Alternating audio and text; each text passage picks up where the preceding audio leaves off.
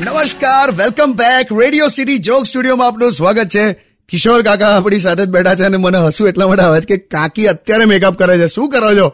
બસ જો મને છે ને હમણાં એક ઓફર આવી છે હિરોઈન થવાની. શું વાત કરો છો? તો કેમ એમાં હસ્યો? એ પણ સમજી ગયો એમ. ના ના હું તો આમ જ હસ્યો. એટલે બહુ સરસ કહેવાય તમને હિરોઈનની ઓફર આવી હા આફ્રિકાના જંગલની ડોક્યુમેન્ટરી બને છે. શાંતિ રાખો ને.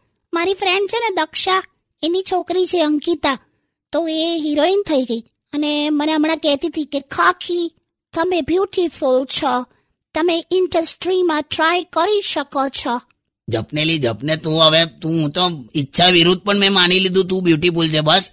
પણ હવે અત્યારે જમાનો જો અત્યારે વોટ્સએપ નો જમાનો છે તું પેજર જેવી છે. છે ને? એટલે પણ અત્યારની ફેશન તે જોઈ છે. આ મેગેઝિન પડી છે ને આ ટેબલ પર ખોલ એના પાના. અને જો મોડલો બધી પહેલાની હિરોઈનો કેટલા કપડાં પહેરતી હતી કેટલા એક પછી એક કપડાના લેયર જ હોય કોબીચ જેવી.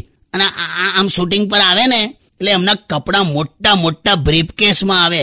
અને અત્યારનું જો ટિફિનમાં કપડાં આવે છે. અરે એવું બધું નથી પહેરવાનું પણ મારે આ તો એનો ભાઈ છે ને રાઇટર છે જીતુ. એ કંઈક સરસ લખશે ને મારા માટે. અલા જીતુ રાઇટર છે જ નહીં. આ એ પહેલા બાથરૂમમાં લખતો તો બધું.